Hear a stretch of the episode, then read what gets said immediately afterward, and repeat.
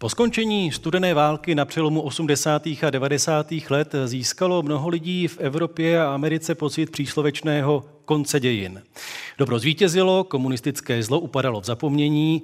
Následující dekády prožívala Evropa v jisté bezstarostnosti. Mezi ty největší starosti patřilo, jak rychle budeme bohatnout, případně do čeho máme nejvýhodněji investovat.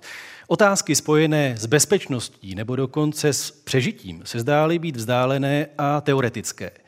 Válkou na Ukrajině se dějiny vrátily do našich životů. Jak na ně dokážeme reagovat? Vítejte u veřejné debaty Českého rozhlasu Plus. Vaším průvodcem bude Jan Bumba. Veřejná debata Českého rozhlasu Plus. Našimi dnešními hosty jsou ředitel Ústavu mezinárodních vztahů Ondřej Dittrich. Vítejte, dobrý den. Prosím na mikrofon. Dobrý den. Ekonomka, bývalá zástupkyně České republiky ve Světové bance Jana Matesová. Dobrý den. Dobrý den, děkuji za pozvání. Někdejší předseda vojenského výboru Severoatlantické aliance generál Petr Pavel. Dobrý večer. Dobrý večer. A redaktor hospodářských novin, přední znalec Ruska a postsovětského prostoru Ondřej Soukup. Dobrý den. Dobrý večer. Veřejné debaty tohoto typu se většinou plánují dlouho dopředu. My jsme už vlastně před několika měsíci měli 15. březen daný jako datum jedné z nich, ale měli jsme v plánu diskutovat úplně o něčem jiném, byť to bylo taky důležité téma. Ruský vpád na Ukrajinu změnil úplně všechno.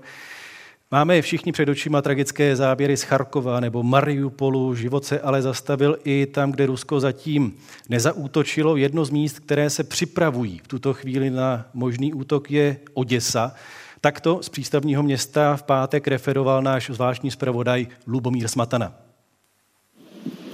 Tak 11. března eh, kolem poledne jsme v Oděse nedaleko centra, v samotném centru jsem moc mluvit nechtěl, protože jsou tam všude eh, barikády, pytle s pískem a oni strašně neradí místní lidé, když to někdo fotografuje nebo když tam někdo natáčí. V Oděse zatím relativní klid, město je připravené na boj, všude jsou eh, barikády v ulicích, eh, takové ty, takové, takový ti ježci.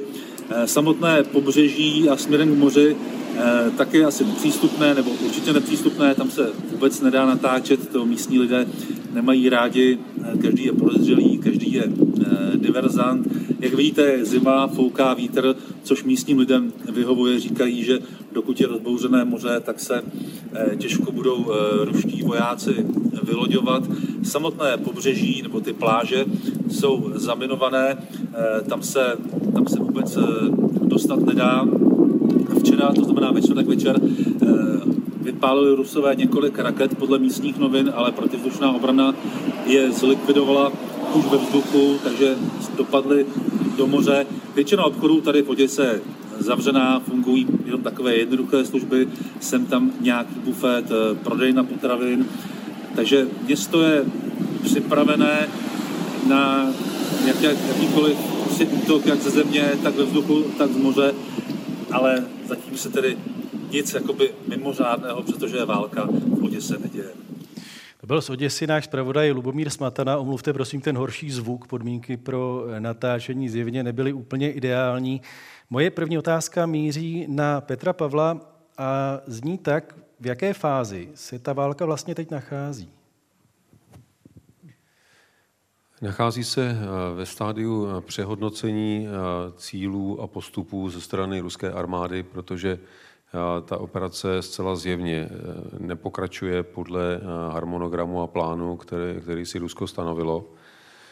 Dochází k přeskupení sil a k přehodnocení eh, hlavních směrů postupu. Už před několika dny jsme viděli, že změna taktiky od toho angažování vojenských cílů se přesunula i na civilní cíle v mnohem větší míře jsou zasahovány obytné čtvrti a nemocnice a další civilní cíle s cílem eh, způsobit ani ne tak co největší škody na eh, civilním obyvatelstvu, jako spíše eh, vytvořit atmosféru strachu, která by měla Ukrajinu paralizovat a odradit od další obrany. Na druhou stranu ukrajinská armáda prokázala neuvěřitelnou odolnost a vůli bránit svoji zemi, což vede k situaci, která na bojišti vypadá tak, že ani jedna strana vlastně nedosahuje eh, nějakých významnějších eh, úspěchů. Rusko teď se evidentně soustředí na dobytí těch dvou velkých měst na severu, především tedy Charková a Kijeva, v naději, že padne-li Kijev, tak padne vůle Ukrajinců dále se bránit. A zároveň podniká útoky na nejenom vojenské, ale i civilní cíle po celém území Ukrajiny, aby dali najevo, že tedy na Ukrajině žádné místo není bezpečné a že ani ty trasy, po kterých se přisouvá na Ukrajinu vojenská a humanitární pomoc, nezůstanou stranou jejich pozornosti. Ondřej Soukupe, to, o čem teď mluvil pan generál Pavel, tedy ty opakované útoky na civilní cíle, eh, má to onen efekt, který si zřejmě Moskva slibuje, tedy jakési podlobení morálky Ukrajinců? Tak eh, ono, já myslím, že eh, předem je eh, jako boje ve městech jsou jako z definice krvavé a nelidské. Rusové se o tom přesvědčili v čečenském Grozném, ale třeba američané a iráčtí společnosti spojenci v Mosulu, kdy se prostě ukázalo, že eh, pokud eh, chcete eh, vlastně dostat z města vysoce motivovaného protivníka, tak vám víceméně nezbývá nic jiného, než to město jako zničit. Zatím ty útoky, možná to bude znít strašně cynicky, ale pokud by Rusové za, jako spustili takový ten čečenský scénář, tak ty ztráty budou prostě jako mnohem větší, ty eh, škody budou podstatně děsivější. Takže eh, jestli to má nějaký efekt, hmm. tak rozhodně to nemá efekt na ty eh, obránce, a do značné míry ani pořádně na ty lidi, kteří se tam schovávají, kteří prostě e, v zásadě se snaží hlavně ta města opustit.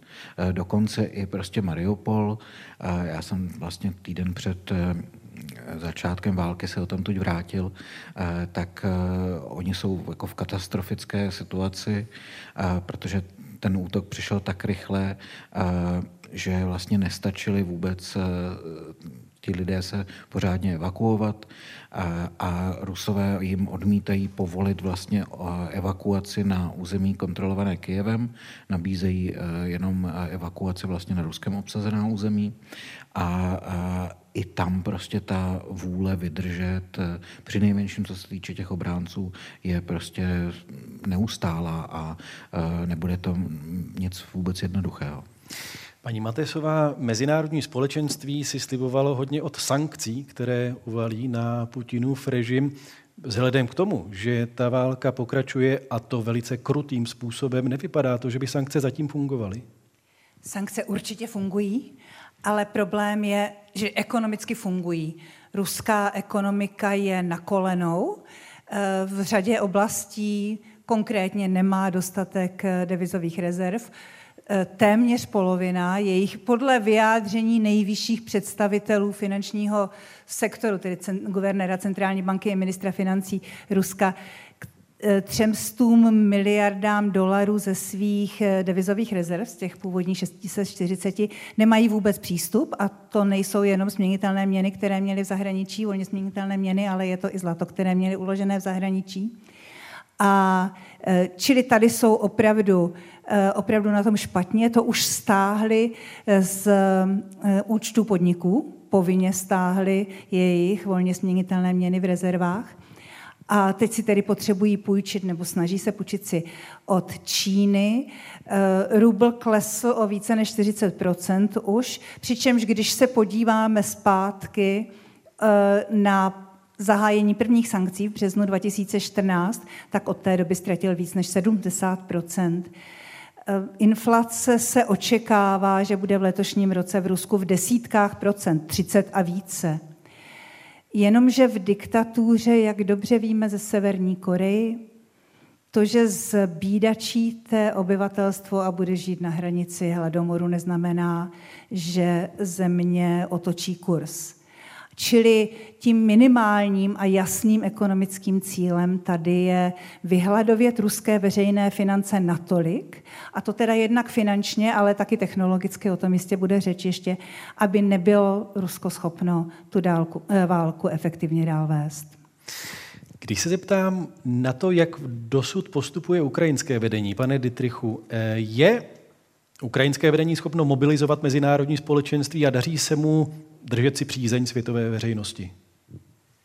Já se domnívám, že ano a je to patrně jedno z vícera překvapení pro uh, ruský stát, že ukrajinské vedení a, a prezident Zelinský se opravdu projevil jako charismatický lídr, ne prostě ten šašek, herec, od kterého se možná očekávalo, že zbalí kufry uh, a uteče. A zdá se mi, že ta jeho role Samozřejmě nestojí ten ukrajinský odpor na jednom člověku, ale ta jeho role a působení si myslím v téhle pro něj nové roli je, je opravdu eh, velice významné pro ukrajinskou morálku a to srovnání morálky eh, ukrajinských ozbrojených sil a ruských je opravdu důležité a válka, jak se někdy říká, tak je střetem, střetem vůlí a tady ten ukrajinský vzdor si myslím, že ta, ta, ta vůle vzdorovat, bránit svoji zemi, tak je také velice důležitá a, a prezident Zelinský v tom, v tom se hrává velkou roli. Daří se mu vést, myslím, i řekněme, strategickou informační kampaň, eh, ovlivňovat eh, mezinárodní veřejné mínění, prosazovat ten zájem ukrajinský. Ukrajina je ve válce, vede svým způsobem válku i informační a myslím, že je i vidět, eh, že, že prezident Zelinský je schopen používat ty, moderní nové technologie, že ten způsob komunikace je zkrátka velmi odlišný oproti tomu, z mého pohledu, dost zkostnatělého způsobu, jakým, jakým komunikuje uh, ruská diktatura. Takže myslím jedna, si, ale pardon, že, že do toho vstupují. Jedna věc je schopnost získávat sympatie eh, nebo dokonce obdiv v zahraničí, což u Volodymyra Zelenského evidentně funguje. Druhá věc jsou nějaké praktičtější věci. Může to, o čem teď hovoříte a co jste teď popisoval, vést k tomu, že na Ukrajinu opravdu budou třeba ve větší míře dál proudit zbraně ze západních zemí? Já se domnívám, že ta podpora, kterou eh, mnohé země Severoatlantické aliance nyní poskytují Ukrajině, že to nebylo vůbec nic samozřejmého, protože jako Severoatlantická aliance a členské státy Ukrajině eh, ne, nedlužíme minimálně ty, ty bezpečnostní záruky, že bychom měli přijít na pomoc tomu státu. Samozřejmě v Budapešťském memorandu z roku 1994 některé státy jisté záruky přijali. Nicméně to, že budeme podporovat uh, ukrajinskou sebeobranu, to nebylo nic, nic daného a ta míra, kterou tak uh, některé a mnoho, mnoho států na to, na to činí, tak je, tak je mimořádná. Samozřejmě ukrajinská vláda vyjadřuje významné požadavky, podává, podává přihlášky eh, k členství do, do Evropské unie, do Severoatlantické eh, aliance a snaží se i poukazovat. Je to pochopitelné, oni jsou v situaci, kdy opravdu hm, čelí v podstatě existenční, existenční hrozby, jako, jako ten ukrajinský stát, tak, eh, tak, tak eh, se snaží nás, nás třeba trochu zahanbit tím, jako pomáhejte víc, podívejte se, jakým, jakým katastrofám tady dochází. A Severoatlantická aliance zase opatrná nechce eskalovat ten konflikt do, do regionální války a hledá na, si na nějakou pozici, se... ve které může tu Ukrajinu podpořit, protože si myslím, že máme tady určitou politickou schodu na tom, že je i v našem zájmu, není to jen morální otázka, ale je to otázka i, i zájmu na to, jak si tu, tu předsunutou ochranu, obranu eh, své, své, svého území nějakým způsobem realizovat, třeba tím, že podporujeme tu Ukrajinu v její válce, ale zároveň nechceme ten konflikt eskalovat ve válku regionální.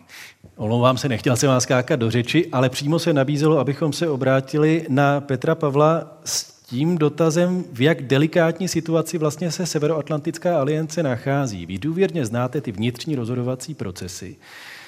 Jakým dilematům teď NATO čelí?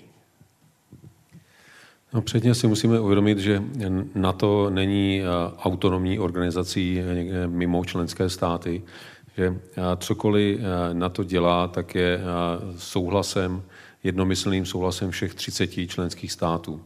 Takže Pokud by mělo na to ve prospěch Ukrajiny vykonávat jakoukoliv činnost, tak všech 30 států s tím musí být srozuměno a musí si jasně uvědomit, jaké riziko je s tím spojeno. Zatím se Severoatlantická aliance ústy generálního tajemníka vyjádřila jednoznačně, že do bojů na území Ukrajiny ani do zabezpečení bezletové zóny se na to nebude angažovat a to z toho důvodu, že plné angažma by nepochybně vedlo k plnohodnotnému konfliktu mezi NATO a Ruskem a rozsah toho konfliktu, použité prostředky, ale nakonec i způsobené škody by mnohonásobně překročily to, co vidíme dnes. Takže i proto se státy na to rozhodly přímo se vojensky do konfliktu nezapojit.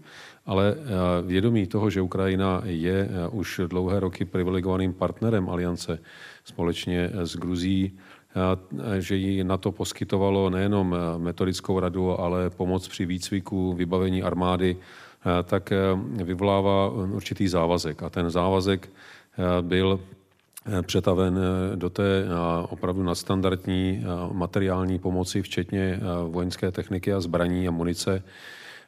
Dokonce i země jako Německo opustilo 50 let platný princip, že nebude dodávat žádné zbraně do oblastí, kde běží vojenský konflikt a vlastně všechny země aliance až na drobné výjimky dodávali techniku, munici a další materiál, tak aby Ukrajina mohla efektivně vést svoji obranu. A je třeba říci, že když zmíním tři konkrétní druhy výzbroje, které Ukrajině významně pomohly, tak jsou to protitankové řízené střely, protiletadlové řízené střely a bezpilotní prostředky. Mám teď na mysli eh, ty eh, turecké, turecké bezpilotní prostředky. Všechny tyto eh, zbraně významně zvýšily efektivitu ukrajinské obrany a zkomplikovaly postup ruských sil. Ondřej Soukupe, ta argumentace, kterou už jsme slyšeli opakovaně a teď vlastně zase byla připomenuta, že NATO se nechce zapojit do přímé konfrontace s Ruskem, nevyloží si to Rusko jako slabost? Já si myslím, že, eh, že asi ne, eh, protože jednak s tímhletím samozřejmě muselo počítat eh, a předpokládám, že i nějaké ty svoje vlivové osoby v různých členských státech jako do toho zapojila.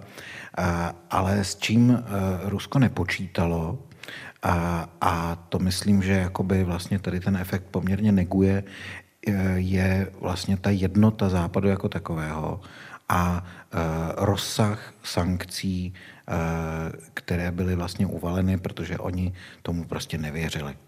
Jiný, jiný, jinak by prostě nenechali půlku svých valutových rezerv prostě v Evropě. Oni počítali s tím, že by mohli být eh, odstřiženi od eh, SWIFTu, od tom systému bankovní výměny a tak dále. Oni vlastně dlouhodobě eh, opouštěli vlastně veškeré americké dluhopisy, dolary a tak dále, ale měli to i v těch eurech a dalších měnách a teďka prostě o, tom, o to přišli a i vlastně to, jak právě už tady zaznělo ohledně Německa, eh, že prostě najednou země, která prostě už při nejmenším od dob Viliho Branta v 70. letech eh, zastávala tak jako velmi smířlivý postoj a říkali, budeme s nimi obchodovat a ono se z toho eh, postupně jako změní jako demokratičtější země a tak dále, tak najednou během no v zásadě v řádu týdnu, což eh, v německém politickém systému je prostě jako vteřiny. Jo, to prostě jako je absolutní, eh, absolutní rychlost, eh, tak s tímhletím Rusko nepočítalo a rozhodně se to nevykládá jako slabost. Obracím se teď na publikum zde v sále. Pokud někdo chce položit nějaký dotaz, tak prosím jenom mi dejte vědět a připutuje k vám mikrofon. Můžete si samozřejmě rozmýšlet své dotazy, bude ještě další prostor. Eh, paní Matesová, když jste eh, kývala v ten okamžik, když Ondřej Soukup mluvil o tom, že Rusko se zdálo být zaskočeno sankcemi, Působí to na vás taky tak tedy? Určitě ano, protože ten rozsah sankcí je naprosto bezprecedentní v historii. Nikdy nebyla použitá ani dnes už to není ani, nemůžu říct ani polovina. Dnes už nebylo, eh, tedy ten rozsah sankcí, který máme teď, je dva půl, trojnásobně větší a navíc větším, jaksi větším palným účinkem, než byl kdy, kdekoliv použit. Takže s tím pravděpodobně Rusko nepočítalo a myslím si, že ekonomičtí um, odborníci ve vedení Ruska si musí umět představit, že když se Ehm, západní vyspělé demokratické země dokázaly sjednotit na takovémto rozsahu sankcí, takže si musí umět představit, co taky bude následovat. A já si dovedu snadno představit deset dalších takových balíčků, jako byl ten včerejší. To jde prostě o to, které věci už jsou nachystané. Některé věci nejsou úplně technicky jednoduché. Některé je potřeba dohodnout s mnoha zeměmi, některé je potřeba dohodnout uvnitř organizací, jako třeba Světové obchodní organizace a případné vyloučení vyloučení Ruska ze Světové obchodní organizace. Ale eh, prostě západní země vyhlašují tak, jak jsou na ně připraveny. A to ještě můžeme zacházet mnohem, mnohem, mnohem dále a myslím si, že ruské ekonomické vedení si je teď vědomo, že k tomu asi dojde, jestli ta válka bude dlouho pokračovat. Pane Dietrichu, jedna otázka, která směřuje mimo Evropu a Ameriku, protože my hovoříme o jednotě mezinárodního společenství, případně teda jednotě západu. Co Čína? Není tou zemí, která by skutečně mohla reálně ovlivnit současné chování Kremlu právě Čínská lidová republika? Pokud někdo, tak eh, já se domnívám, že je to právě Čína, která nyní může eh, Rusku buď pomoci, eh, nebo, nebo zachovat jistou zdrženlivost, a to nejen ekonomicky, ale možná i, i vojensky. A domnívám se, že tohle je možná v tuhle chvíli opravdu křižovatka, strategická, zcela klíčové rozhodnutí, které může mít vliv vůbec nejen na vývoj toho konfliktu, ale i směřování světové politiky jako celku. Jestli opravdu dojde k jakému si zrychlení trendu, které možná už sledujeme delší dobu, k určité nové bipolarizaci, ve které to Rusko se stane závislejší na Rusku, pardon, na Číně, vybude si jist, jistou, jistou závislost mm-hmm. v důsledku toho, že nemá v tuhle chvíli jinou, jinou alternativu a Čína se za ní postaví, anebo ta Čína, protože přece jenom hraje na jiném hřišti a sleduje globální zájmy, tak se nenechá do toho konfliktu tak tak zatáhnout. Takže to si myslím, že v tuhle chvíli je opravdu velká a řekl bych klíčová neznáma. Eh, ano, prosím, Jana Matesová. Eh, Čína, vy v českém prostoru inklinujeme k tomu vidět jak Rusko a Čínu jako spojence, ale oni nebyli spojenci, oni byli velcí strategičtí nepřátelé ještě nedávno a to spojenectví budované je zhruba otázka posledních sedmi let. A Eh, Čína, jak řekl pan Dietrich, hraje na jiném hřišti, to je ekonomický obr, politický obr. Rusko je z hlediska ekonomického nevýznamná ekonomika, méně než 2% na, 2% na hrubém domácím produktu světa, kde jaká evropská země má více, eh, třeba Itálie. A samozřejmě Čína zvažuje tady, Eh, co v tom konfliktu může být pro ní výhodné. Já myslím, že v tuto chvíli už je jasné, a čínská politika se podle toho jednoznačně chová, že toto je největší, to, čím teď procházíme, je největší otřes, největší turbulence na globálním politickém a určitě globálním ekonomickém poli od eh, následku a důsledku druhé světové války. Řekla bych i Eh, když vezmeme rozpad železné opony, to samozřejmě můžeme, můžeme, eh, tady se můžeme dohadovat, protože nevíme, jak ta situace teď dopadne. Každopádně Čína k tomu takhle přistupuje a eh, já myslím, že ať to dopadne nakonec jakkoliv, tak jedna věc je téměř jistá s pravděpodobností hraničící s jistotou, tedy že, Čína, že Rusko skončí jako já říkám, surovinové skladiště Číny. Přívěšek Číny, ať to bude celé Rusko, ať si zachovají, zachová samostatnost, nebo bude provincií Číny, ať se rozpadne, ale skončí jako přívěšek Číny. V tuto chvíli je proto pro Čínu velice výhodné Za prvé, když Rusko oslabuje, a za druhé, když se zvyšuje jeho vděčnost vůči Číně. Ale domnívám se, to tedy moje domněnka, ale ze všech možných čísel se domnívám, že pro Čínu v tuto chvíli ještě není přijatelné přijít o evropský trh. Ten je pro ní strašně důležitý. Čínský export je pro Čínu méně důležitý, než byl na začátku tohoto tisíciletí, ale pořád je důležitý. Je to 19 jeho hodnota představuje 19 jejího hrubého domácího produktu. To pro tak velikou zemi s vlastním komplexním trhem je strašně moc.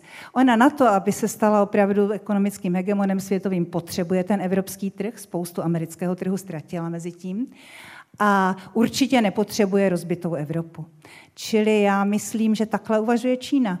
Rusko slabší, čím bude slabší, tím lépe pro nás. Rusko zavázané, ochotné kývnout na cokoliv, co Čína řekne, ale Evropu zachovat jako relativně eh, dobrého partnera.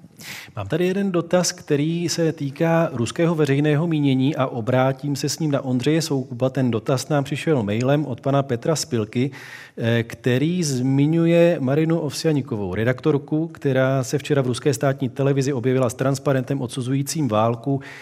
Je Ondřej tohle věc, která může nějak ovlivnit ruské veřejné mínění? Eh, tak eh, veřejné mínění to samozřejmě eh, neovlivní jako, jako samo o sobě, ale je to zajímavý signál, protože ruské televize, zejména tak ty státní, ale v zásadě všechny ostatní také, za posledních 20 let prostě se staly skutečně jako baštou lojality Eh, a prostě představa, eh, že by, že, že se najednou někdo z nich eh, prostě postaví proti tomu vedení, vypadala ještě před pár týdny jako naprosto absurdně. Jo, protože já jsem zkoušel najít eh, nějaké jako analogie eh, a je to tak zhruba představa, že by, já nevím, jste si v, na jaře o roku 87 pustili československou televizi a najednou by tam prostě někdo vyběhl eh, s cedulí Charta 77.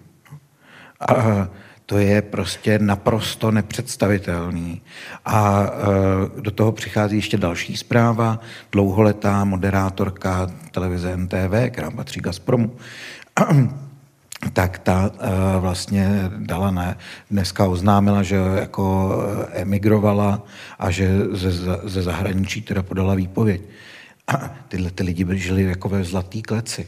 Jo, to jsou prostě, eh, těm vůbec nic eh, nescházelo. Hmm. Ti už za tu svoji kariéru udělali tolik jakoby morálních nějakých kompromisů, že očekávat od nich něco takového, eh, opravdu já bych to nečekal a přesto se to děje. Posloucháte veřejnou debatu Českého rozhlasu Plus. Jejími hosty jsou ředitel Ústavu mezinárodních vztahů Ondřej Dittrich, ekonomka, bývalá zástupkyně České republiky ve Světové bance Jana Matisová, někdejší předseda vojenského výboru Severoatlantické aliance generál Petr Pavel a redaktor hospodářských novin Ondřej Soukup. Vaším průvodcem zůstává Jan Bumba. Posloucháte veřejnou debatu Českého rozhlasu Plus. Podívejme se teď společně s naším bruselským zpravodajem Viktorem Daňkem na to, jak na ruskou invazi reaguje Evropská unie. Viktor Daněk souhrn natáčel včera, když se unijní diplomaté scházeli, aby projednali další sankce. Co v minulosti trvalo týdny a i měsíce, teď zvládají unijní státy v řádu dnů a někdy dokonce i hodin. První balík sankcí proti Rusku uvalila 27. ještě před samotnou invazí na Ukrajinu. Tehdy v reakci na uznání separatistických regionů na Donbase Unie zakázala obchod se třemi ruskými bankami a sankční seznam osob se zmrazeným majetkem a zákazem cestování rozšířila na víc než trojnásobek. Celkem Evropská unie sankcemi postihla Rusko ve třech velkých vlnách a čtvrtý balík sankcí právě teď dokončuje. Tady za mnou v budově Rady Evropské unie, před kterou teď stojím, se právě teď scházejí diplomaté z 27, aby detaily čtvrtého balíku sankcí dokončili. Mluví se o tom, že by se na sankčním seznamu mohl ocitnout Roman Abramovič a další podnikatele napojení na Kreml. Unie se také chystá zakázat dovoz ruského železa a ruské ocely a naopak vývoz evropského luxusního zboží směrem do Ruska.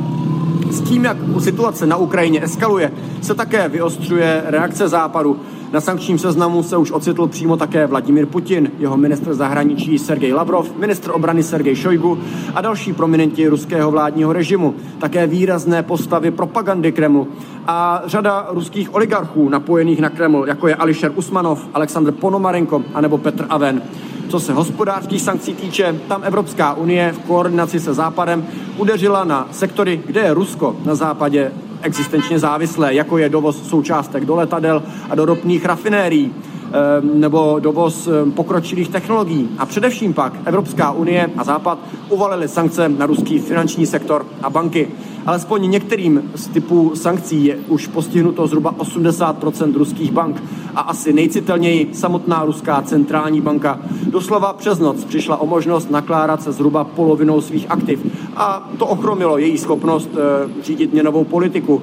Ruský rubl v reakci na to zamířil do volného pádu. Ruské obchody se potýkají se skokovým zdražováním a už třetím týdnem v řadě zůstává uzavřená moskevská burza. Coca-Cola, Starbucks, McDonald's, IKEA, tyto a mnoho dalších západních výrazných značek opouští spěšně Rusko, ať už v reakci na sankce, anebo z vlastního rozhodnutí. To byl náš bruselský zpravodaj Viktor Daněk. Jak bylo řečeno, eh, toto bylo natočeno včera. Mezitím už máme vlastně aktualizaci těchto informací, protože ten zmíněný čtvrtý balík sankcí už začal platit, což jen podtrhuje ta slova o schopnosti rychle reagovat na vývoj situace. Pane Dietrichu, jak hodnotíte ten způsob, jakým se k válce na Ukrajině postavila Evropská unie? Já myslím, že to, co tady stojí za to vypíchnout, je jednak skutečně připravenost uh, uvalit uh, na, na Rusko významné sankce, jak už tady zaznělo eh, v několika balíčcích. Bohužel, kdyby býval Kreml věřil tomu, že ty sankce budou uvaleny opravdu v téhle podobě, možná ho by to bylo odradilo od toho, což by byl samozřejmě i z hlediska těch, kdo těmi sankcemi hrozí ideální výsledek. Protože... Nepředpokládáte ale v Kremlu příliš racionální uvažování?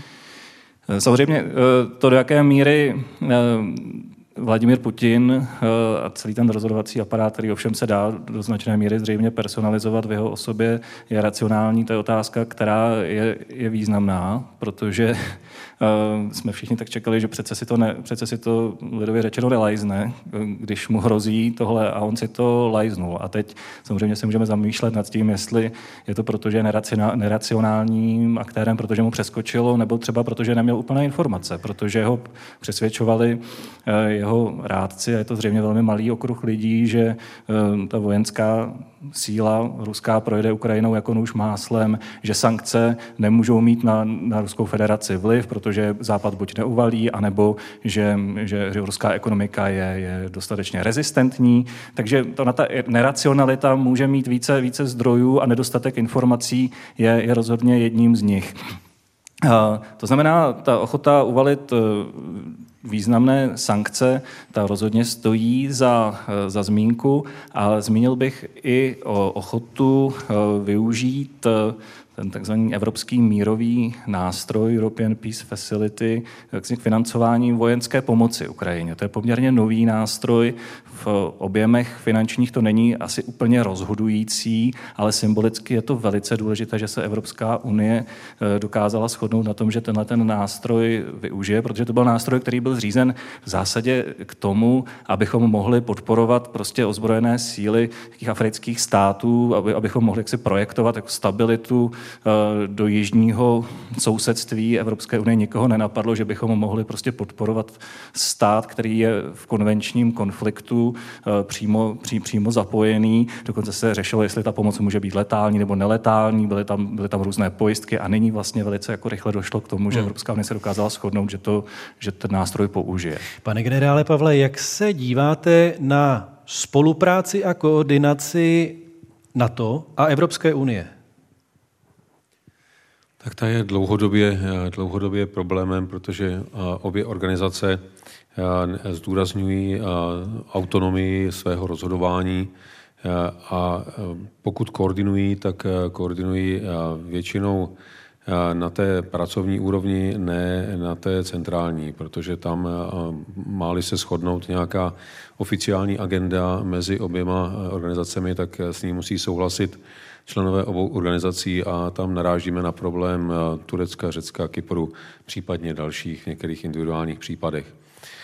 Já musím říct, že i když ta reakce Evropské unie i na to přišla velice, velice rychle na poměry těchto institucí, tak já myslím, že tam stále ještě byla rezerva Eh, jak eh, hned od samého počátku eh, být ještě efektivnější a tím tomu Rusku dát mnohem důraznější zprávu. Co, co, tam, pardon, co se tam teda nabízelo za ještě efektivnější možnost? Eh, tak eh, pokud jde o eh, sankce, tak mám za to, že jsme mohli být připraveni na tu nejhorší možnou variantu, i když jsme ji mnozí nepokládali za nejpravděpodobnější, ale byla na stole a my jsme se na ní měli připravit, protože vždycky je dobré být připraven na ty horší varianty, než na ty lepší. A pokud eh, jsme tedy se eh, mohli nějak připravit na tu variantu eh, otevřené vojenské agrese, tak jsme mohli mít dopředu nejenom aktivní opatření vojenská, která se týkala posílení východního křídla aliance, posílení materiální pomoci Ukrajině hned od prvních hodin, ale zároveň také těch nejtvrdších sankcí, které jsme měli v arzenálu, to znamená uzavření odběru ropy a plynu z naší strany a, eh, a vyřazení všech ruských bank ze systému SWIFT eh, vlastně s první hodinou. A já si dovedu představit, kdyby po tom projevu prezidenta Putina následovala do jedné hodiny společná tiskovka Evropské unie a NATO, kde by tato opatření byla vyhlášena s veškerou razancí, tak by to nenechalo v Rusku nikoho na pochybách, e, že to Západ myslí vážně a že se sebou nenechá orat. To, že nám to trvalo několik dní a že jsme vedli debaty o tom, že ty sankce musíme přijímat uvážlivě, aby nás e, třeba taky nebolely, to úplně nevypovídalo o naší rozhodnosti a ochotě přijmout opatření, která budou dostatečně razantní. Paní Matesová, rád bych na tato slova navázal. Jednak tedy to nebylo podle pana generála Pavla tak rychle, jak to mohlo být, a ani to není tak tvrdé a tak absolutní, jak by to mohlo být. Bojí se Západ, že by přišel o část svého komfortu a blahobytu, kdyby byl ještě ostřejší v sankcích? Zcela určitě. Některé země víc než jiné. Německo jednoznačně je tou zemí, která už po těch sankcích v roce 2014, které byly velice mírné po anexi Krymu a přitom byly velice efektivní. Eh, tehdy Ruská centrální banka, jak jsem říkala, kurz klesl tehdy výrazně, kurz rublu už v, tom, v průběhu toho prvního roku a přitom centrální banka na posilování nebo na zpomalování pádu rublu spálila spoustu svých rezerv. Přesto jsme ji od té doby nechali si navýšit ty rezervy o dalších 60% a v inflace v tom dalším roce 2015, kdy ještě jakž takž sankce fungovaly, dosáhla 15,5% v Rusku. E, neobyčejně se zvýšila nerovnost v Rusku, takže oligarchové samozřejmě na tom špatně nebyli, ale většina obyvatel schudla v té době jednoznačně. Navíc to byla doba, kdy byly nízké ceny ropy a protože ropa je, příjmy z ropy a plynu jsou hlavním zdrojem uh, ruských veřejných financí a představují dvě třetiny hodnoty exportu ruského, tak to byly opravdu těžká doba pro Rusko. Byla to relativně velmi úspěšná doba pro Evropu, protože tehdy nebyla recese, jako ji máme teď po pandemii, a my jsme tehdy měli být tvrdší a měli jsme u těch sankcí vytrvat. Jenže nevytrvali a byly, byla to i česká ekonomika, ale byly to i západní ekonomiky a Německo v první řadě, které začaly sankce obcházet tak nebudeme, nesmíme vyvážet různé technologie do Ruska, tak tam rovnou nainvestujeme, budeme vyrábět ty technologie tam, neobcházíme sankce, přece jsme teď ruské firmy, takže nic nevozíme přes hranice. Teď od spoustu toho, těch hodnot přišly, částečně pravděpodobně i o ty technologie, částečně pravděpodobně i o ty výrobní závody. To se nám teď nesmí stát. Tahle ta zkušenost by měla být opravdu velkým varováním. Ondřej Soukupe spoléhá Kreml na to, že eh, Západ opravdu nepůjde až tak daleko, jak by mohl, protože přece neohrozí vlastní blahobyt? Eh, já si myslím, že určitě, eh, protože jakkoliv Samozřejmě, jak už zaznělo, nikdo nevidí do hlavy Vladimira Putina a do toho velmi úzkého kroužku lidí, kteří, se kterými se radil. Eh, nicméně, myslím si, že oni opravdu počítali s tím, že tohle je jako ideální okamžik, kdy celý svět prostě se vyrovnává s dopady pandemie, Spojené státy mají prostě rozdělenou společnost, eh, Joe Biden, Joe Bidena oni považují za prostě slabého, prostě divžené sklerotického prostě prezidenta. Uh, Evropu oni považovali, že to je stejně jako natolik rozhádané, že ty nemají šanci se kdykoliv nějakým způsobem spojit. A do toho energetická krize a tak dále. Takže o, oni si v tomhle ohledu mysleli, že to prostě to musí být. Prostě tohle je ta chvíle a, a možná si říkali, že to je ta poslední, kdy jako, že takovéhle podmínky už se nabízet ne, nemusí a proto to asi spustili. Další otázkou bych se rád obrátil na Ondřeje Dittricha, ředitele Ústavu mezinárodních vztahů. Jana Matisová tady zmínila Německo. Eh, například europoslanec TOP 09 Luděk Niedermayer nedávno v pořadu Interview Plus řekl, že němečtí politici byli dlouho ve vleku biznisu. Což podle něj vedlo k tomu, že německá politika selhala. A to jsou slova tedy europoslance Niedermayera. Je možné to tak vidět? Já si netroufám říci úplně, úplně mnoho k tomu. Nepovažuji se za, za experta na Německo. Pravdou je, že Tak dlouho... můžeme to rozšířit hmm. na západní Evropu třeba. Jistě, tak my jsme západ eh, pluralitní společenství a to je naše velká síla, ale zároveň z toho vyplývají různé zranitelnosti. Prostě jsme plurální, pluralitní otevřené společnosti, ve, které se, ve kterých se střetávají různé zájmy, včetně zájmů ekonomických a takhle se tvoří veřejná politika v otevřených společnostech, na rozdíl od eh, autoritářských režimů nebo přímo, přímo diktatur. A já bych řekl, že Německo dlouho, má dlouhou tradici té, té své východní, východní politiky a patrně německá politická eh, třída podcenila, možná i pod vlivem těch ekonomických zájmů, eh, podcenila vývoj v Rusku a, vlastně měřila asi příliš tomu, že je možné s Ruskem eh, jednat, možná nad, nadsadila ekonomické zájmy. Tady se nabízí poukázat třeba na ten plynovod Nord Stream 2, eh, nad, nad bezpečnostním imperativem a i v rámci té své východní politiky třeba ani Ukrajině nenabídla nějaké, nějaké významnější kompenzace za to, že tedy pokud ten nový plynovod eh, bude Ukrajinu obcházet, tak eh, Německo bude nějakým způsobem garantovat třeba to, že eh, Ukrajina bude nějak jako kompenzována ekonomicky, třeba i ekonomicky jo, za, za, za, ty, za ty výpadky. Bylo to, bylo to velmi, velmi omezené, takže v tomhle ohledu patrně, patrně ano. Myslíte, pane Pavle, že zde bylo dostatek varování, že Rusko představuje bezpečnostní hrozbu a že možná západní politici to přehlíželi nebo nechtěli vidět? To je mimo jakoukoliv pochybnost. Já jsem byl sám mnohokrát napadán za to, že straším Ruskem, případně, že zveličuju ruskou hrozbu. A já jsem se snažil, ať už jsem byl v pozici náčelníka generálního štábu nebo později předsedy vojenského výboru, Eh, argumentovat tím, že eh, vůbec nejsem a priori protiruský, ale že eh, prostě nepřihlížím fakta. A ta fakta hovořila celkem jasně už od začátku tohoto milénia, kdy prezident Putin přišel se svojí vizí ruského světa, se, se svojí nostalgií po rozpadu Sovětského svazu a s plánem obnovit Rusko Eh, jako obávanou velmoc eh, v intencích právě bývalého Sovětského svazu eh, s mohutnou a moderní armádou, které se budou všichni ostatní bát a prostřednictvím toho budou Rusko respektovat. A Západ měl stále ještě snahu brát Rusko jako partnera.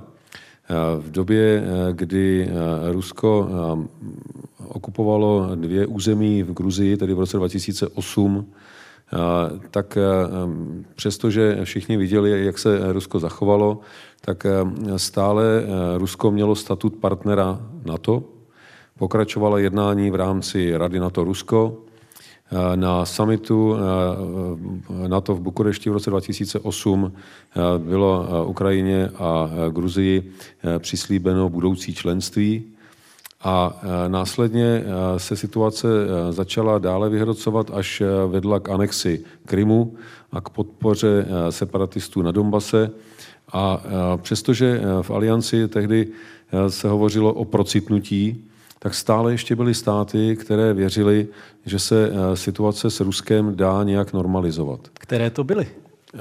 No, já bych řekl tradičně, jeden jsme tady už zmínili, Německo, Francie, Itálie, někdy Španělsko bylo poměrně vstřícné a, a velice umírněné ve vztahu k Rusku. Samozřejmě asi podle očekávání nejméně vstřícné byly státy na východě aliance, především tedy Balské země, Polsko, Rumunsko, které se anexí Krymu cítili bezprostředně ohroženy.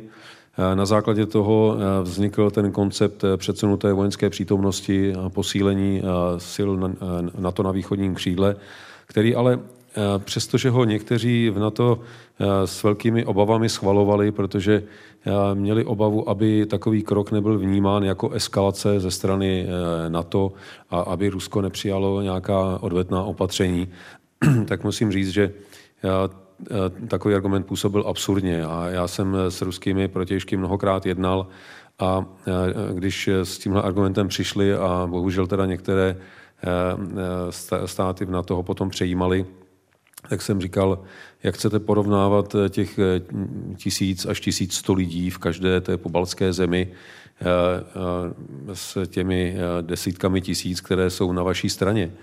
Tady je přece naprosto jasná disproporce a to, co jsme udělali my na straně NATO, byl spíše politický signál, že tyto země nenecháme ve štychu, když je budete ohrožovat. A to, že k tomu ohrožování docházelo, tak to bylo zřejmé, protože Rusko v Pobaltí velice často narušovalo vzdušný prostor pobaltských zemí, v Černém moři eh, se chovalo velice provokativně eh, k lodím pod vlajkou NATO a vlastně velice často eh, hrotilo situaci až k možnému konfliktu. Všichni asi máme v paměti sestřelení, sestřelení ruského letadla nad tureckým územím v době operace v Sýrii, která nebyla vůbec žádnou provokací ze strany Turecka, ale naopak Ruska, které narušilo turecký vzdušný prostor opakovaně v několika týdnech. A když jsme s nimi o tom hovořili, tak nám s takovým arrogantním povýšeneckým furianstvím řekli na otázku, proč to vlastně dělají, jestli chtějí vyvolat konflikt, tak nám řekli, no protože můžem.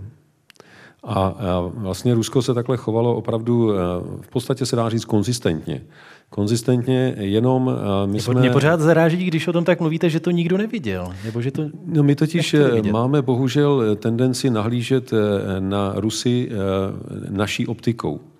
A eh, myslíme si, že když někoho pozdravíme dobrý den a dáme mu, ukážeme mu, že mu dáváme přednost do dveří, takže si nás za to bude vážit jako zdvořilých. On nás bude považovat za hloupý slabochy.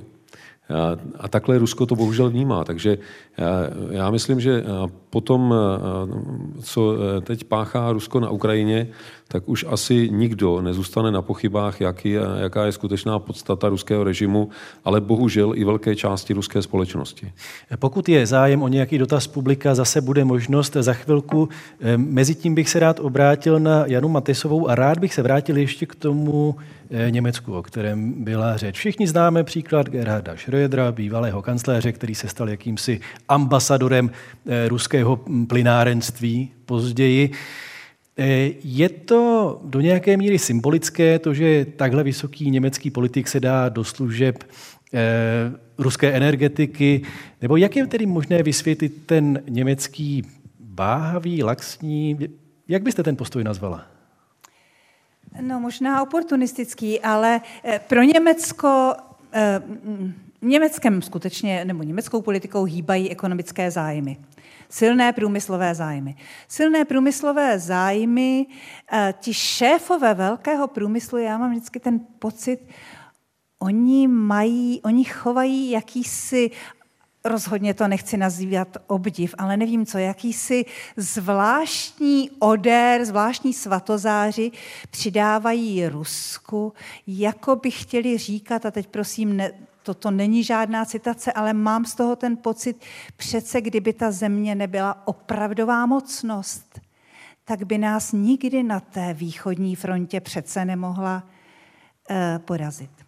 A to je velice vidět u těch kapitánů německého průmyslu. V německé politice, u politik, u mladé generace určitě ne, tam mladá, pro mladou generaci tohle už je vzdálené, abstraktní, čili mladá generace v Německu má jistě šanci tohle změnit.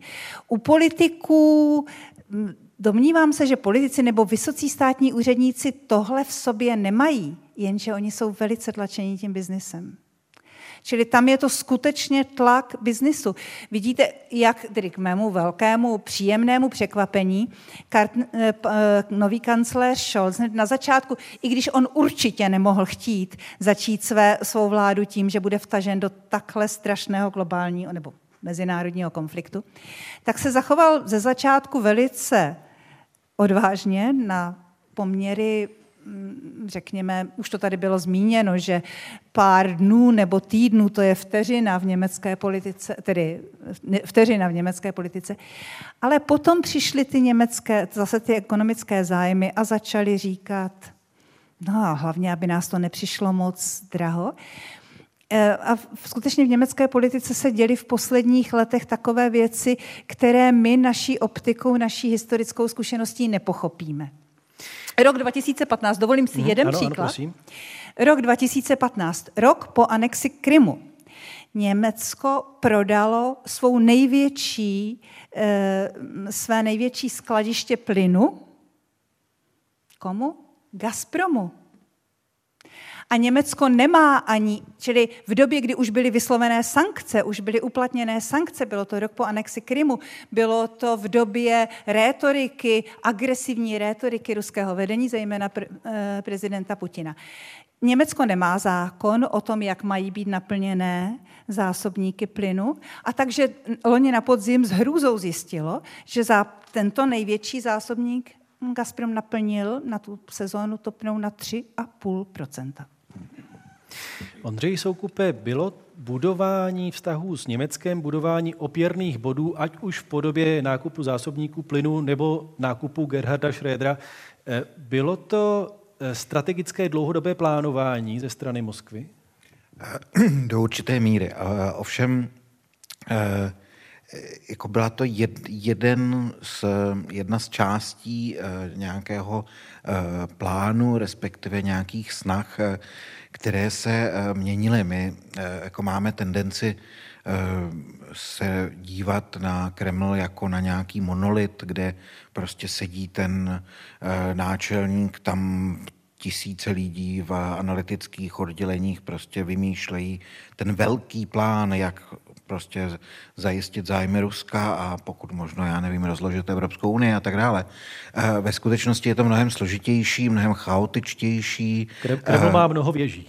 Kreml, Kreml má mnoho věží a eh, zcela určitě tam jako byla snaha eh, určité části právě jedné z těch věží si vlastně tu Evropu koupit to byly prostě, uh, ostatně ne, to nebyl jenom Gerhard Schröder, že jo? To, byl, to byla bývalá uh, ministrině zahraničí Rakouska, paní Kneslová. Dokonce uh, tuším Wolfgang Schissel, bývalý kancléř rakouský. Wolfgang Schissel, uh, François Fillon, že jo? A, a tak dále. Uh, takže to nějakým způsobem, a oni svého času opravdu to hodně investovali. Jo, byli prostě uh, v Londýně prostě prostě byla půlka eh, poslaneckého klubu eh, konzervativní strany, byli členem, členy prostě parlamentního združení Přátel Ruska. Na Trafalgar Square se pořádaly prostě eh, opulentní oslavy prostě ruské kultury, kde jako se kaviár prostě přinášel v kýblech a, a vodka tekla v zásadě z fontány. Nicméně po nějaké době padlo v Kremlu rozhodnutí, že takhle už jako ne. Že, už, že se to vlastně jako uh, nevyplatí a že, uh, a že to vlastně ani nestojí za to že jako vyzkoušeli jsme si to, můžeme si je koupit, takže až to budeme potřebovat, tak si je teda koupíme, ale teďka bychom zbytečně jenom vyhazovali peníze. Uh, takže uh, nějaký ty struktury tedy samozřejmě jsou, uh, jsou navázané na různý lidi, uh, částečně to byly taky soukromé iniciativy. Uh, velký přítel eh, našeho pana prezidenta Vladimir Jakunin, eh, tak ten on, to děl, eh, on si založil ten dialog civilizací, kam právě jako tahal ty různé evropské politiky. On to do značné míry dělal za vlastní peníze. Hmm. A, a s tím, že vlastně jako si myslel, že jako dobře, tak já, když do toho budu investovat a ono to třeba něco vyjde, tak ten Kreml mi to nějakým způsobem vrátí. Takže tohle je jako dost potom složitý pro nějakou analýzu ale jako skutečně žádný jako velký plán neexistuje. Teď k tomu, co může následovat, nebo jaká může přijít reakce. Pane Dietrichu, může dojít eh, v Evropě nebo na západě obecně tak k tak hluboké změně přístupu a myšlení, že opravdu začneme víc hledět na otázky, jako je bezpečnost nebo demokratické vládnutí a biznis a peníze ustoupí do pozadí. Je to, je to vůbec myslitelné? Myslím, že teďka máme jedinečnou příležitost a to okno nebude otevřené příliš dlouho tu bezpečnost a obranu opravdu předsunout do popředí. Já si nemyslím, že se máme transformovat ve vál- společnosti ve válce, kde je třeba to pluralitní, demokratické, otevřené rozhodování má jít stranou, ale my jsme tu obranu a bezpečnost opravdu velmi dlouho zanedbávali. A já bych tady eh, rád řekl, že my jsme zatím o německé politice mluvili spíš nelichotivě, ale to, co by nemuselo zapadnout, je, že kancléř Scholz zároveň eh, se rozhodl a prosadil politicky to, že Německo vytvořilo fond 100 miliard eur na, na obranu a zavázal uh, se vynakládat 2% německého HDP na... Což je mimochodem na, obrovská na, změna. Což je obrovská, což, což je obrovská, obrovská změna a pokud se nemýlím, tak my zatím tady máme vládní závazek navýšit o miliardu korun uh, a uh, opravdu tady si myslím, že můžeme u toho Německa v některých ohledech, eh, možná jsme jako oprávněně poukazovali v minulosti na to, že, že ta německá politika je vůči Rusku třeba trochu naivní, když se v roce 2015 hovořilo o tom, že se připomínal ten vídeňský, vídeňský kongres a koncert velmocí a že po Krymu bychom tedy měli hledat nějaké teda jako nové uspořádání evropské, ve kterém to Rusko má, má to své slovo, tak nám to možná přišlo trochu naivní, ale v tomhle konkrétním ohledu si myslím, že toho Německa můžeme inspiraci hledat. Paní Matesová, věříte tomu, že ta krize kterou teď prochází Evropa a svět, je tak hluboká, že by opravdu mohla vést k takové změně priorit, a i včetně toho, že by biznis a jeho zájmy ustoupily do pozadí. Eh, vy jste, použil, vy jste v té otázce použil sloveso věřím, to je na mě silné, asi nevěřím, ale pevně doufám. Pevně doufám, protože naprosto souhlasím s tím, to okno příležitosti je tady teď, a když teď vydržíme, víte, když teď nevydržíme, nebudeme držet společně, neujasníme si velmi jednoznačně, jaké hodnoty a jaké bezpečí chceme pro děti a pro ty další generace, tak vždycky už to bude nákladnější. Ano, ona ta, ty důsledky téhleté války budou pro nás těžké, a možná si ještě ani neuvědomujeme, jak těžké. Ale když je ustojíme teď, tak jsou pořád menší než každá alternativa, která by přišla v budoucnosti. Takže já pevně doufám, že ty priority se teď změní. Pevně doufám, že došlo ke změně eh, v myšlení. Eh, já si myslím, pardon, že vidím velkou se. změnu u toho slabého, pokládaného za slabého amerického prezidenta. Ten rychle naskočil na vědomí, že jsme skutečně ve velmi vážné situaci. Tak pevně doufám, že i Evropa bude schopná eh, takhle eh, změnit svůj pohled. Když říkáte, je to, pardon, ještě si nechte mikrofon, když říkáte, je to těžké a bude to těžké, tak na co se především z ekonomického hlediska mají Evropané připravit? tak určitě to bude zásah do naší životní úrovně. Prostě v příštích letech, a teď samozřejmě nedokážeme říct, kolika naše životní úroveň naprosté většiny lidí, určitě na našem území, ale myslím si většiny Evropanů, půjde dolů. Ale podívejte, my jsme velice silné ekonomiky, to se s tou ruskou vůbec nedá srovnávat. Ano, u nás politici i my sami si zakládáme na životní úrovni, zatímco Putinovi nemůže být nic více jedno, než jaká je životní úroveň většiny obyvatel tam, čili to nejde úplně srovnávat. Ale kdybychom my ekonomicky neměli ustát, my ve vyspělém demokratickém světě, tenhle ekonomický zápas, tak to odporuje racionalitě. Čili jde jenom o to, abychom my byli schopní si vysvětlit, objasnit, sjednotit, proč to děláme, sjednotit se zatím a vydržet. Pane generále Pavle, nevím, jestli osobně souhlasíte s tou metaforou otevřeného okna, které se, otevřeného okna příležitosti, které se teď objevilo a možná nebude otevřené dlouho, ale eh, kdybychom to teda nevydrželi, kdyby se to okno zase zavřelo, co by mohlo následovat? Já s tím příměrem naprosto souhlasím a ještě bych to možná trochu rozšířil. Naše problémy nebudou končit e, s Ruskem. A ten problém se jenom bude dále specifikovat a vyjasňovat ve vztahu k Číně. Protože Čína, přestože dnes e, není vojensky agresivní velmocí, tak eh, se nijak netají eh, svým plánem být dominantní velmocí ve všech oblastech, tedy i v té vojenské. A na rozdíl od Ruska, které se eh, chlubí každou novou zbraní, kterou otestovalo, ale ještě ani nestihlo zavést do výzbroje a už ji ukazuje na rudé náměstí a všem dává najevo, dejte si pozor, tohle budeme mít dneska ve všech jednotkách, tak Čína o tom nemluví, ale koná modernizuje mnohem větším a rychlejším tempem, než modernizuje Rusko. A dá se říci, že v řadě oblastí i technologicky dohání, dohání Západ v některých má možná už i trošku navrh. Takže dnes Čína sleduje velice pozorně, co se děje mezi Západem a Ruskem a má to Rusko tak trochu jako testovací laboratoř, jak Západ reaguje, jak je schopen eh, být eh, asertivní v prosazování svého zájmu, eh, co všechno použije, nepoužije, protože Čína ví, že to soupeření se dříve nebo později vyostří i mezi Západem a Čínou. Takže my si opravdu musíme teď vzít velké poučení z toho, co se s Ruskem děje, věnovat mnohem větší pozornost naší bezpečnosti, ale také věnovat mnohem větší pozornost naší ekonomické odolnosti. A jestli, Včetně energetiky, pochopitelně. Samozřejmě energetické. A jestliže teď se bavíme třeba o tom, že jedním z důsledků této války by mělo být detailní zmapování ruského vlivu v České republice, ale nejenom v České republice, ale vůbec ve všech západních zemích, pak musíme to samé a do velké hloubky udělat s, s Čínou.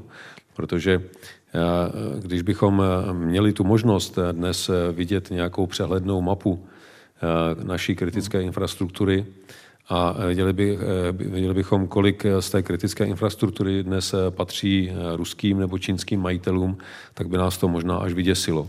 A to nás samozřejmě nemůže nechat v klidu a musíme na to začít reagovat i za cenu toho, že budeme muset říct našim občanům, že není možné neustále růst a neustále bohatnout.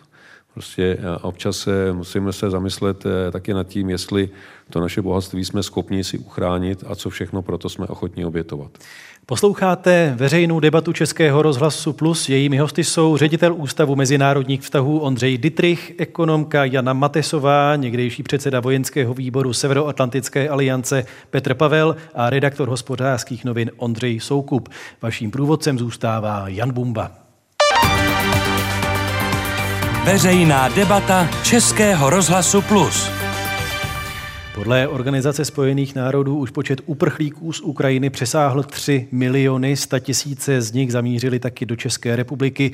Dokázala Česká republika reagovat na válečnou situaci správným způsobem? O tom budeme mluvit ve třetí části dnešní debaty kontextu toho, jak reagovala Česká republika, musíme zmínit i dnešní významnou událost a sice, že do Kijeva na setkání s prezidentem Volodymyrem Zelenským odcestoval eh, český premiér Petr Fiala společně s premiéry Polska a Slovinska. Pane Dietrichu, jak hodnotíte tohle gesto? tuhle chvíli samozřejmě nevíme, jak ta návštěva dopadne z praktického hlediska. Pardon, ale jako zapom, gesto... zapom, zapomněl jsem říci, podle úplně posledních informací už dorazili na místo. To je zatím to, co vím teď já. Ano, a to, a to gesto je, je, je opravdu mimořádné. Myslím si, že se nestává opravdu často, jako že by Česká republika se dostala natolik do popředí uh, událostí, které hýbou, hýbou světem. Samozřejmě souvisí to i s tím, že nás čeká předsednictví v Radě Evropské unie, ale zároveň je to, je to velmi důležitý středoevropský moment a uh, symbolický význam té návštěvy, ať už z praktického hlediska dopadne jakkoliv, tak ten si myslím, že je e, zcela bez diskuze. Ondřej Soukupe, jak budou asi tuhle cestu hodnotit na ukrajinské straně a jak na ruské? Tak e, na ukrajinské to už je vidět teďka e, na sociálních sítích, to je prostě bráno jako obrovské gesto, obrovská podpora. A na té to bude hodnoceno eh, přirozeně negativně, ale vzhledem k tomu, že eh, my už jako při nejmenším tři roky nemáme prakticky žádné vztahy s Ruskem, eh, při nejmenším na té politické úrovni, tak je to asi dost jedno. Paní Matesová, myslíte, že třeba i tahle cesta ilustruje do nějaké míry ten rozdílný přístup Evropského východu a západu? Možná ilustruje, ale já bych v pohledu do budoucnosti viděla, že tady přesně je ilustrace toho, co bychom měli dělat a dělat dobře. A co podle mě tedy česká vláda teď dobře dělá a vlády eh, těch jiných zemí, ehm, které dříve také byly za eh, železnou oponou. Pro nás není absolutně žádná perspektiva dobrá, žádná dobrá perspektiva být mimo Evropskou unii a mimo NATO.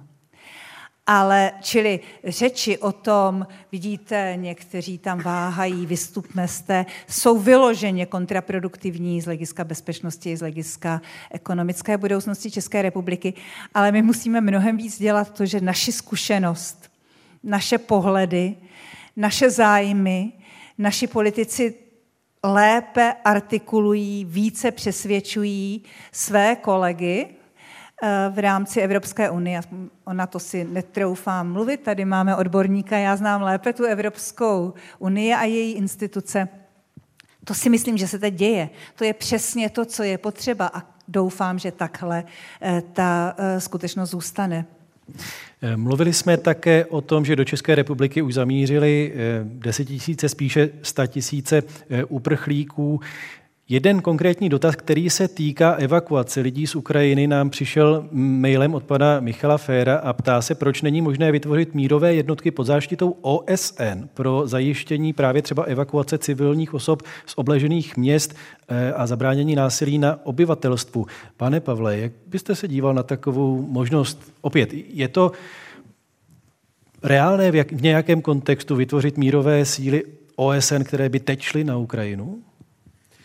No tak eh, není to úplně nereálné, ale eh, není to reálné v čase, ve kterém eh, to je, je zapotřebí, protože OSN je přece jenom obrovská organizace, která pracuje s velkou setrvačností a hlavně pracuje na základě mandátu Rady bezpečnosti. Takže k tomu, aby mohly být kamkoliv rozmístěny jednotky OSN, tak eh, musí být rezoluce Rady bezpečnosti a v případě, kdy se eh, konflikt eh, dotýká jednoho ze stálých členů, a druhý ze stálých členů Rady bezpečnosti je mentálně na jeho straně, se asi nedá očekávat, že by padlo takové rozhodnutí. Navíc jednotky OSN jsou rozměstňovány v principu ne jako bojové, ale jako jednotky, které mají za cíl buď udržet, anebo prosazovat mír. Eh, ale, ale ne, ne bojem. Eh, v době, kdy na eh, Ukrajině probíhá opravdu rozsáhlý a tvrdý konflikt, který se nevyhýbá ani civilním cílům, by i v případě, že by OSN byla mnohem pružnější v sestavení takové mise. Což není úplně její tradice, to si no, řekněme ale já, otevřeně. upřímně řečeno, ani Evropská unie, ani NATO by nebylo schopno takovouhle hmm. misi postavit v řádu několika dní. Ta, ta, ta příprava samozřejmě nějakou dobu trvá a pokud jde o NATO, které má jednotky ve vysokém stupni pohotovosti, tedy část, ale to jsou jednotky bojové, takže to nejsou úplně ty nejvhodnější jednotky pro zajištění humanitární pomoci, případně pro zajištění koridorů pro evakuaci civilistů. K tomu by skutečně musela být vůle na obou stranách, jak ukrajinské, tak ruské, a jak víme, tak eh, ta vůle není. Takže eh, představa, že by eh, ať už OSN, EU nebo NATO na Ukrajinu vyslali humanitární jednotky bez toho, že by se stali sami cílem, asi je, je, je trochu mimo realitu. Jen ještě jedna Sunutá otázka týkající se OSN míří na Ondřeje Dittricha. Dokonce od některých politiků padaly tak silné výrazy, jako že OSN eh, se ukazuje jako nefunkční organizace. Jaká je teď role OSN?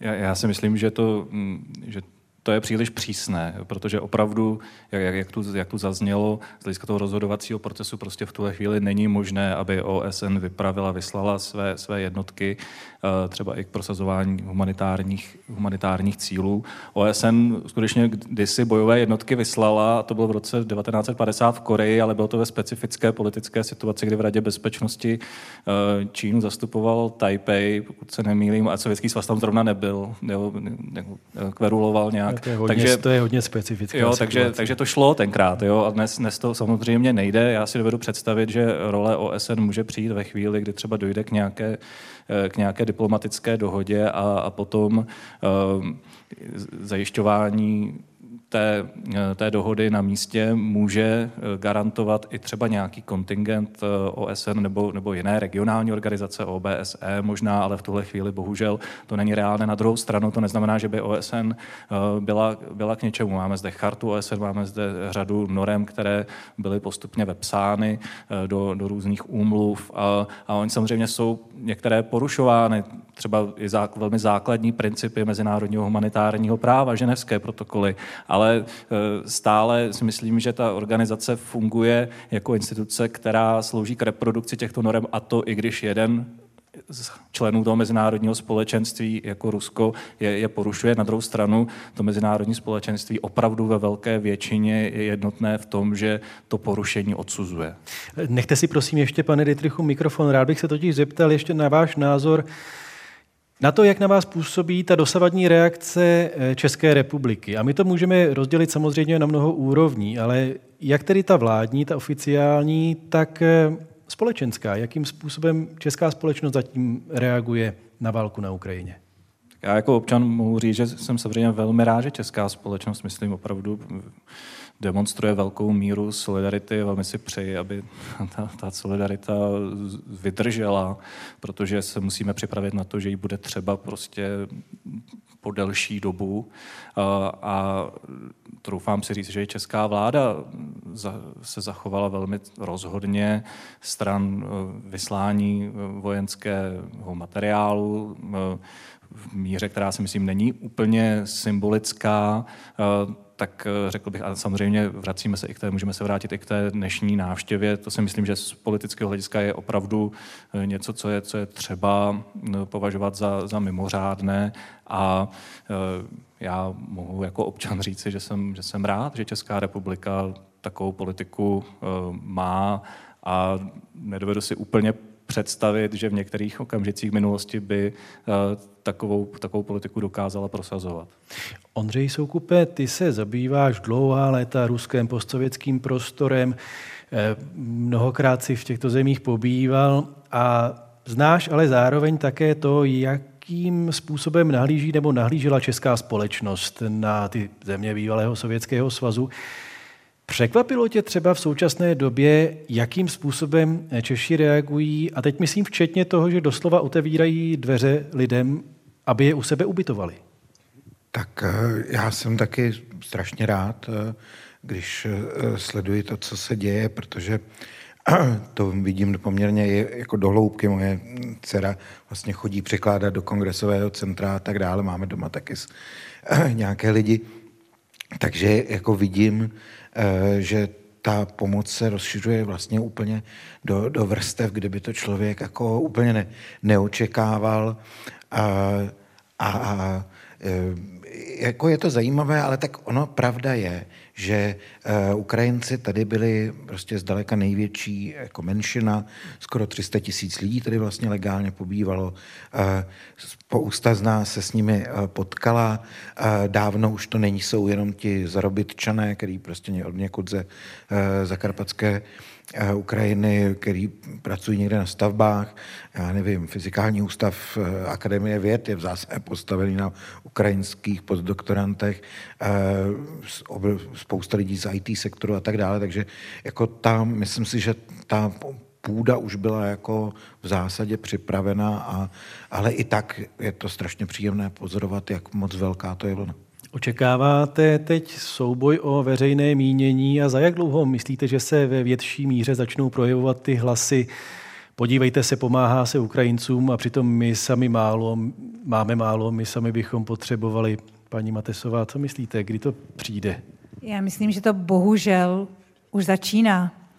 A um, myslím, že tentokrát máme nedávno, velice nedávno zkušenost toho, jak společnost, která táhne za jeden pro vás na začátku pandemie, byli jsme taky asi pišní hrdí na to, jak eh, prostě občanská eh, společnost vzala do rukou boj eh, ochranu proti pandemii na začátku, když vláda ještě nevěděla vlastně vůbec, odkud to uchopit a jak se to potom zvrtnulo. Máme tuhle zkušenost za sebou a doufám, že tentokrát jak si ta přesvědčovací schopnost té neremcající většiny, že bude silnější. Samozřejmě je nějaká remcající eh, menšina, která bude vždycky nespokojená a, a i kdyby nebylo z čeho.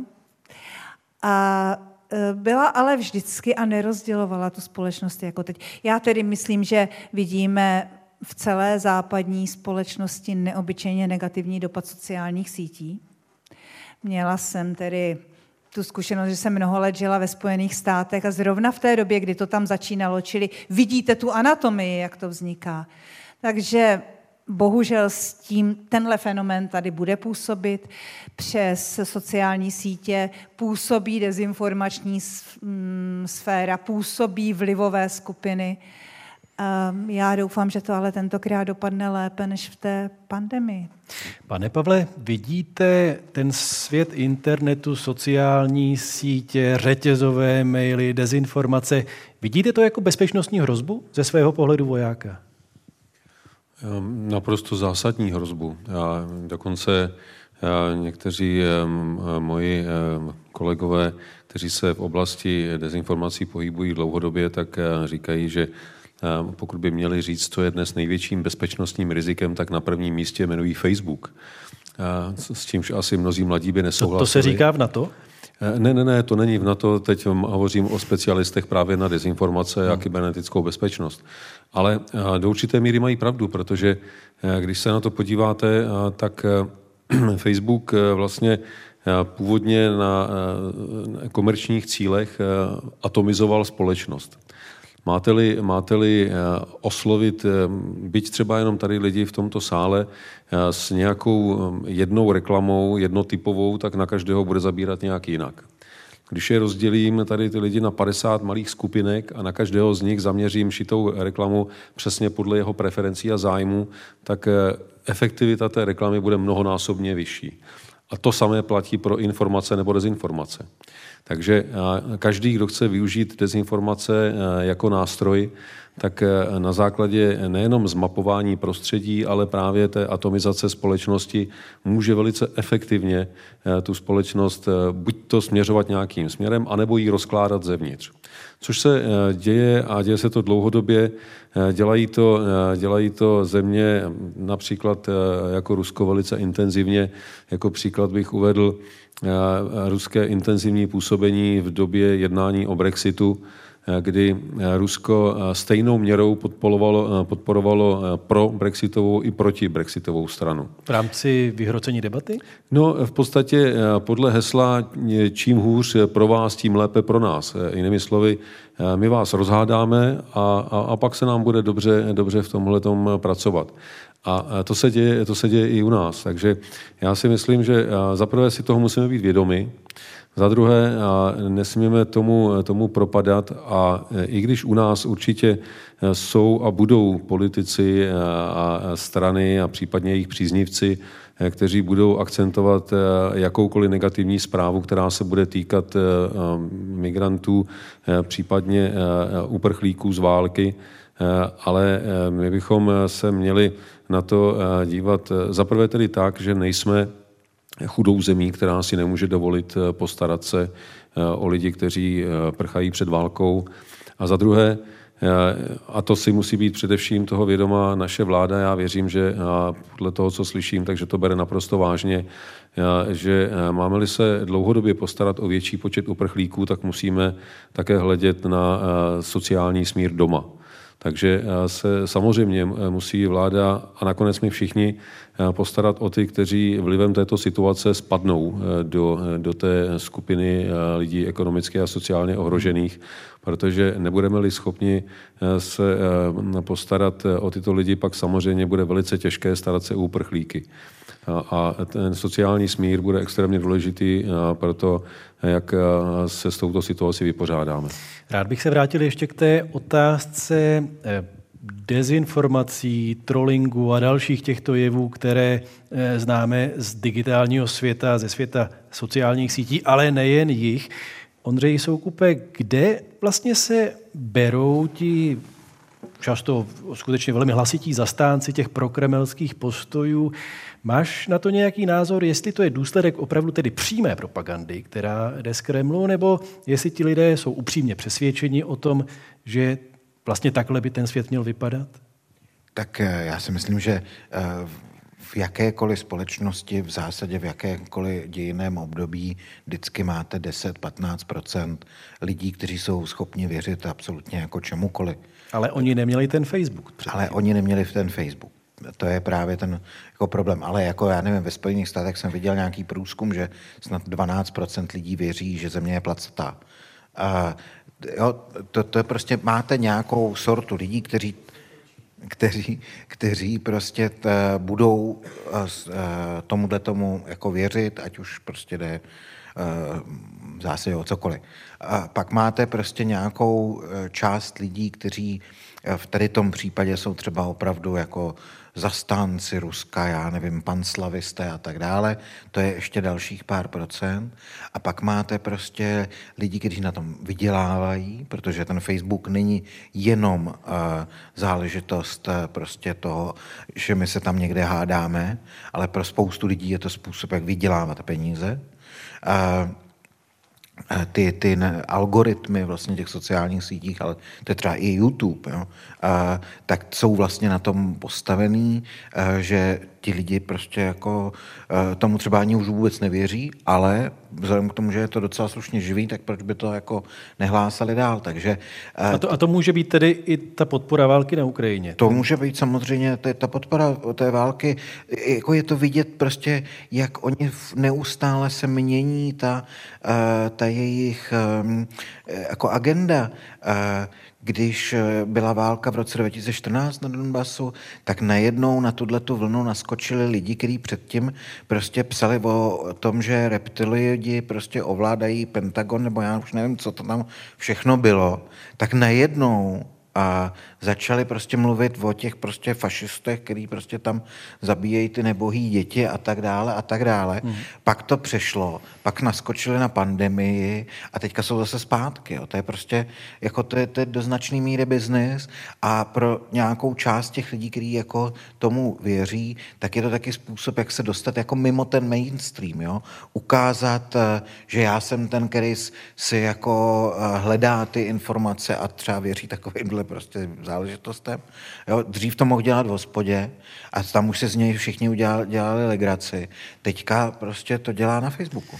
Co myslíte, že v současné chvíli je z pohledu České republiky, Evropské unie a Západu nejdůležitější. Co teď je nutné dodržet, pane Dietrichu? Politickou jednotu. Myslím si, že Severoatlantická aliance eh, jde velmi dobrým směrem, posílila svoji přítomnost eh, na východě. Teď eh, se finalizuje nová strategická koncepce, podobně na, na evropské úrovni. Myslím, že se mnozí probudili do světa, kde opravdu vnímáme podobněji, než jsme vnímali dosud, minimálně pro Evropskou unii. Myslím, že se to dá říct její členské státy, odkud eh, pocházejí rizika pro nás a způsob života a hodnoty, které, které zastáváme. Bude ale velice důležité tuhle tu kulturu nebo to, to, to povědomí uh, udržovat a rozvíjet v nějaké společné strategické kultuře, která se nedá jen tak ze dne na den vytvořit, ale ona se musí udržovat stále a um, s postupem času uh, bude, bude těžší a, a těžší udržovat tohleto společné povědomí a také prostě společné, společné jednání a jistou, nechci, nechci úplně se uchylovat těm vojenským metaforám, ale určitou frontu. Já, já si myslím, že my, my potřebujeme posílit svoji obrany schopnost uh, a odstrašující potenciál, abychom hmm. zabránili tomu, aby uh, ty ruské expanzivní tendence, expanzivní tendence ruského státu postupovaly, postupovaly dál, ale zároveň potřebujeme i určitou politickou strategii, jak tomu, tomu riziku čelit. Paní Matesová, jenom prosím jednu, dvě opravdu stručné věty. Bude to hodně těžké dodržet onu politickou jednotu, o které mluvil Ondřej Dietrich? Já myslím, že to bude těžké a ještě si myslím, že k tomu je potřeba dodat, že politici budou také muset najít uh, snad, srozumitelný způsob, jak eh, s populacím v Evropě přetlumočit, a to se týká teda i Spojených států, že to období, to zlaté období klidu, míru, kdy jsme si řekli, že jsme všichni přátelé a nic nám nehrozí, byla, historic, byla v dlouhé historii výjimka. To skončilo, my jsme znovu v té situaci nejistoty, kdy musíme opravdu své přežití a přežití své kultury postavit na vrchol našich hodnot a podle toho jednat. Dodává ekonomka Jana Matesová. Děkuji, že jste byla naším hostem. Naschledanou. Děkuji za pozvání. Naším hostem byl také ředitel Ústavu mezinárodních vztahů Ondřej Dietrich. Děkuji. Já také děkuji, nashledanou. Bývalý předseda vojenského výboru NATO, generál Petr Pavel, děkujeme. Děkuji za pozvání. A redaktor hospodářských novin Ondřej Soukup, díky. Děkuji, nashledanou. Od mikrofonu se loučí Jan Bumba, dobrý poslech dalších pořadů.